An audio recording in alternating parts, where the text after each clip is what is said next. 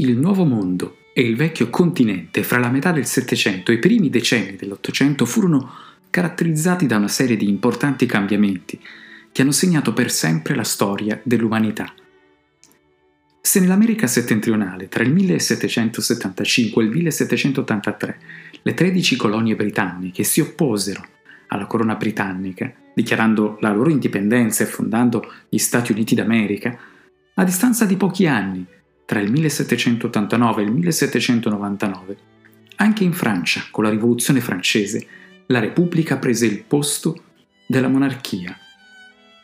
E sul finire del XVIII secolo partì dall'Inghilterra la prima rivoluzione industriale, che per mezzo della macchina a vapore, inventata dallo scozzese Watt, si diffuse in tutta l'Europa. Quella di Watt fu un'invenzione rivoluzionaria perché con il suo marchingegno l'inventore trovò modo di svolgere con più facilità qualsiasi lavoro meccanico, garantendo costantemente forza e potenza. La nuova macchina diede così un grande impulso allo sviluppo di molti settori economici, tra cui quello tessile, agricolo, minerario e quello dei trasporti. Nel Settecento, il secolo in cui presero forma questi grandi cambiamenti che ho appena elencato, si sviluppò un pensiero razionale, cioè basato sulla superiorità della ragione, da cui nacque il movimento culturale denominato Illuminismo. Molti paesi guidati dai principi di libertà e uguaglianza realizzarono una nuova forma di governo storicamente conosciuta come dispotismo illuminato. E in campo artistico e letterario furono abbandonati gli eccessi del barocco e si preferì prendere ispirazione dalla cultura classica greca, la cultura ellenica, dando vita a una nuova corrente, il classicismo. L'Italia, nonostante fosse divisa in tanti stati, spesso da, eh, dominati da potenze straniere, per molti rappresentava ancora la culla della cultura mondiale e i grandi intellettuali europei, tra i quali anche il poeta Johann Wolfgang von Goethe, vi intraprendevano dei viaggi per completare la loro preparazione umanistica. A livello musicale, l'obiettivo diventò divertire, attraverso melodie più lineari e orecchiabili, e non più stupire come avveniva nel periodo barocco.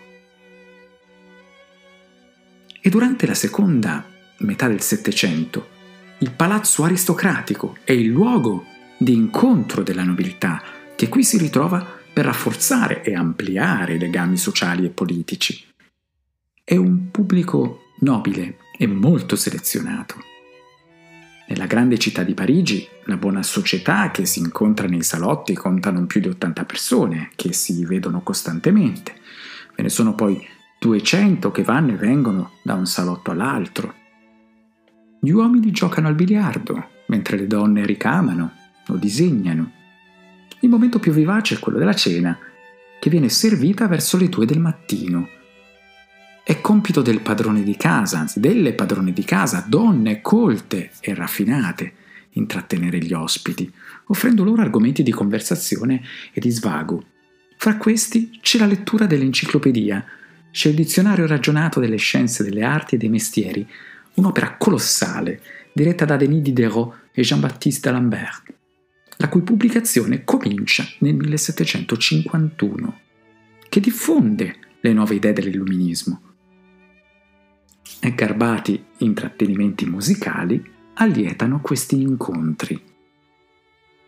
La musica viene eseguita da piccole formazioni strumentali, composte in genere dal clavicembalo, da fiati e archi. In particolare il quartetto d'archi gode in questo periodo di un successo senza pari.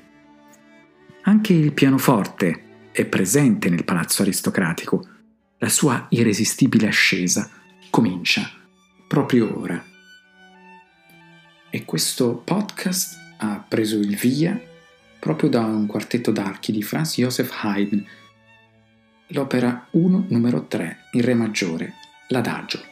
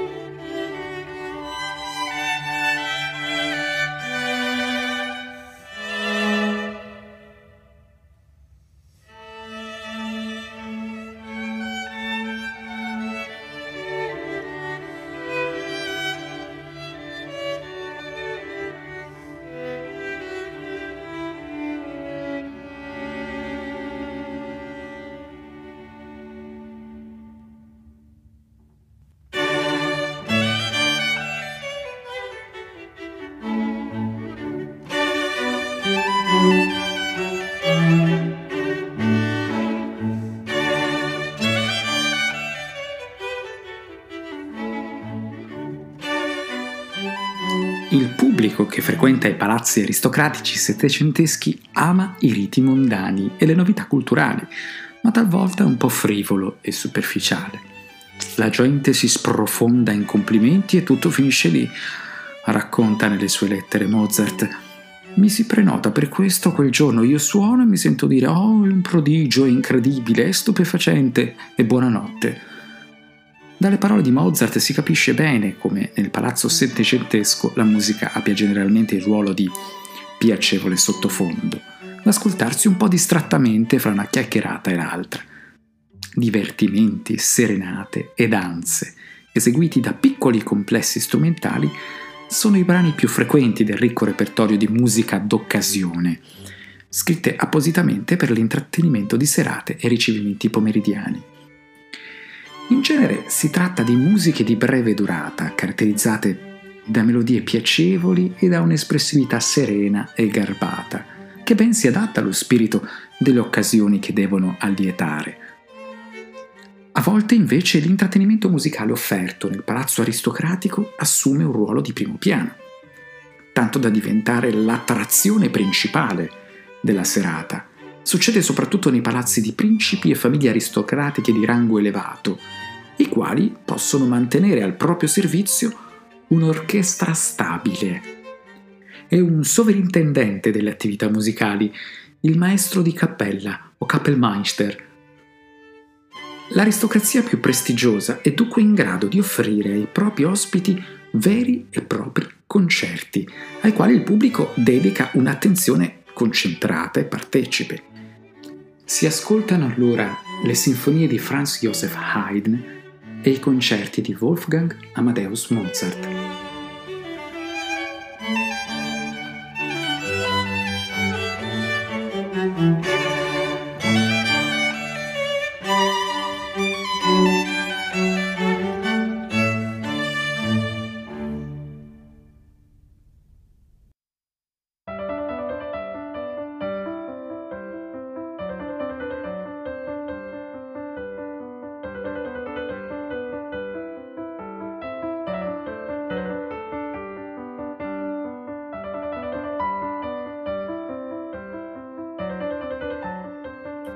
Intorno alla metà del Settecento i compositori musicali cercarono di staccarsi sempre più dalla scrittura polifonica complessa del periodo barocco e svilupparono una forma musicale più semplice e leggera che prese il nome di stile galante, i cui elementi principali sono un'armonia molto semplice, una melodia accompagnata che sostituisce gradatamente il basso continuo, una scrittura musicale più orecchiabile. E tra gli esponenti principali dello stile galante vi furono George Philipp Telemann, William Friedman Bach e Carl Philipp Emanuel Bach, entrambi figli di Johann Sebastian. Questa nuova forma musicale influenzò anche le prime composizioni dei giovani Franz Joseph Haydn e Wolfgang Amadeus Mozart. Ma nonostante la sua grande diffusione, lo stile galante subì diverse critiche a causa della sua struttura semplice, ritenuta da molti superficiale e alla moda. Ma parliamo, mm, focalizziamoci a proposito dello stile galante eh, sul quartetto per flauto, oboe, violino e basso continuo in sol maggiore di George Philip Telemann. E dato il suo vastissimo repertorio, Telemann, autore di 25 opere, 49 passioni, 18 oratori, 1800 cantate e 600 composizioni strumentali di vario genere, era considerato uno dei compositori più importanti e influenzò la maggior parte dei musicisti suoi contemporanei. Dalle sue numerosissime composizioni strumentali vi propongo di ascoltare proprio il quartetto per flauto, oboe, violino e basso continuo in Sol maggiore, brano emblematico dello stile galante.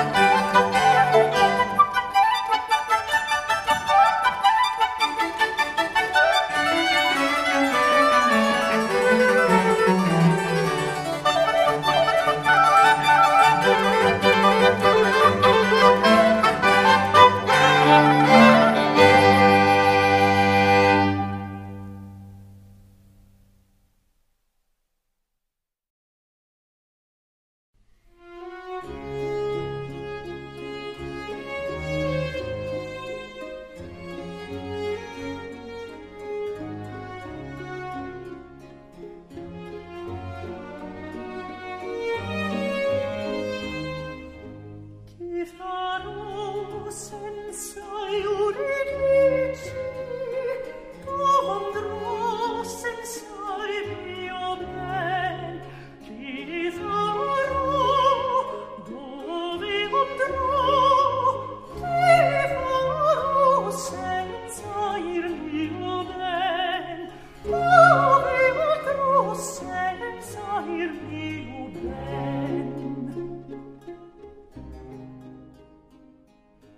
Le grandi riflessioni del periodo non risparmiarono nemmeno i temi e i contenuti delle opere liriche e il loro modo di essere rappresentate. Il compositore tedesco Christoph Willibald Gluck, trasferitosi a Parigi, cercò di mettere ordine alla forma del melodramma, rinnovando completamente lo stile tradizionale dell'italiano Niccolò Piccinni. La sua riforma, con la collaborazione del librettista italiano Ranieri de Calzabigi, si ispirava in modo evidente al teatro greco e prevedeva che la trama dell'opera lirica fosse narrata in modo chiaro senza l'interferenza di elementi comici, che il coro tornasse a essere un personaggio dell'azione, che nel canto non venissero concessi virtuosismi improvvisati e le parole dei testi fossero sempre comprensibili e che l'orchestra acquistasse un ruolo di primo piano fin dall'inizio, attraverso l'ouverture, un'apertura sinfonica che richiama l'atmosfera del dramma. E stiamo proprio ascoltando dall'Orfeo ed Euridice di Gluck l'aria che farò senza Euridice. Interpretarla è Philippe Jaruski.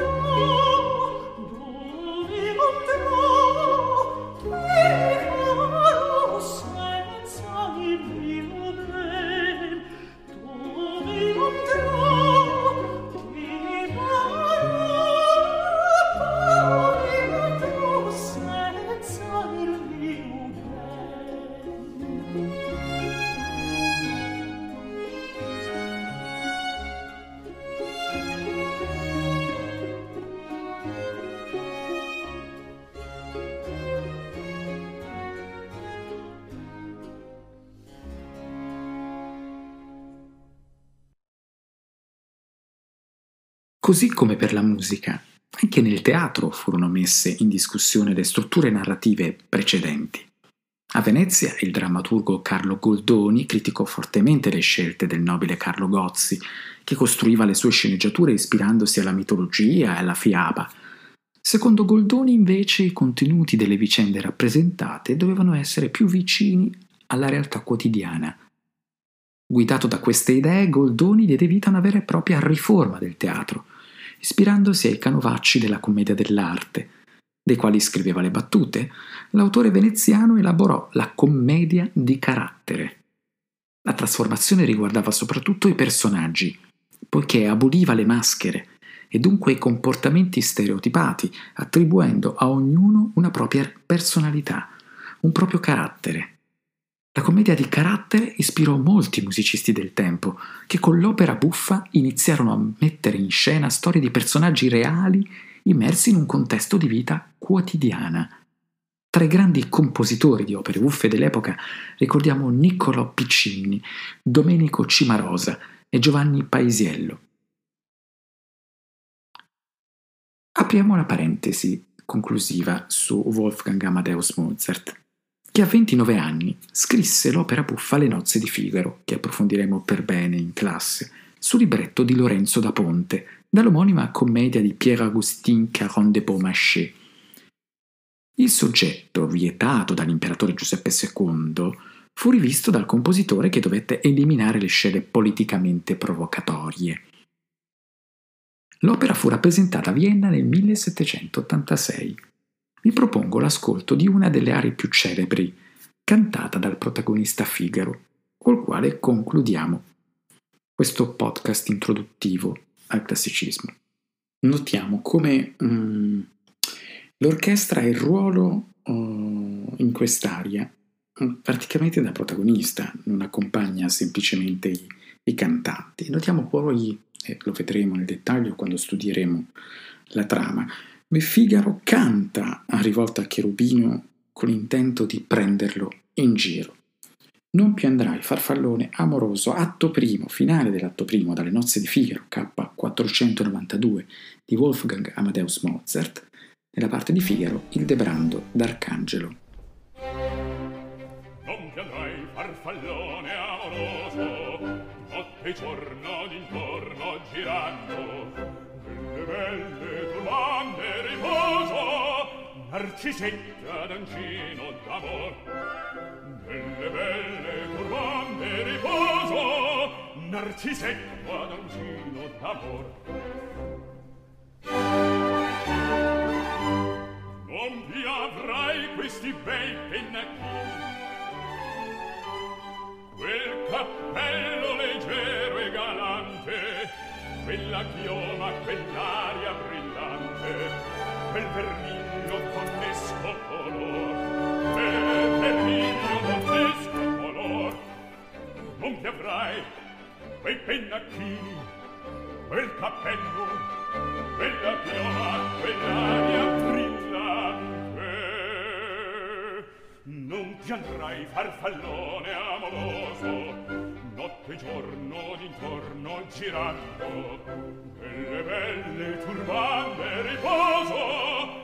narcisen guadagino d'amor.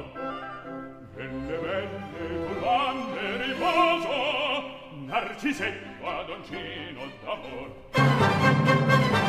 A guerrieri a farmacco A mustacchi stretto sacco Schioppo in spalla Sabra al fianco Ballo dritto Muso franco un gran casco, un gran turbante, molto onor, poco contante, poco contante, poco contante.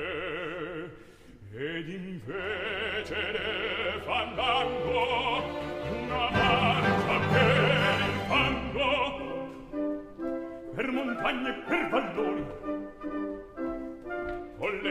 soglioni al concerto di tromboni di bombarde e di cannoni e le palle in tutti i tuoni all'orecchio fan fischiar. Punti avrai quei pennacchi punti avrai quel cappello punti avrai quella chioma punti avrai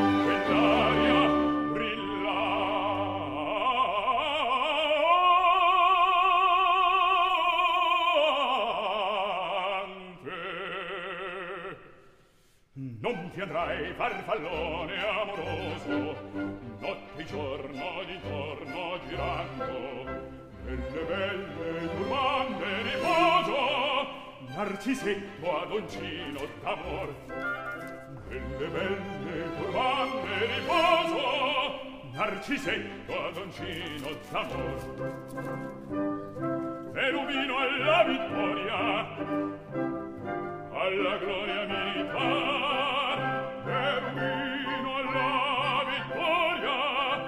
alla gloria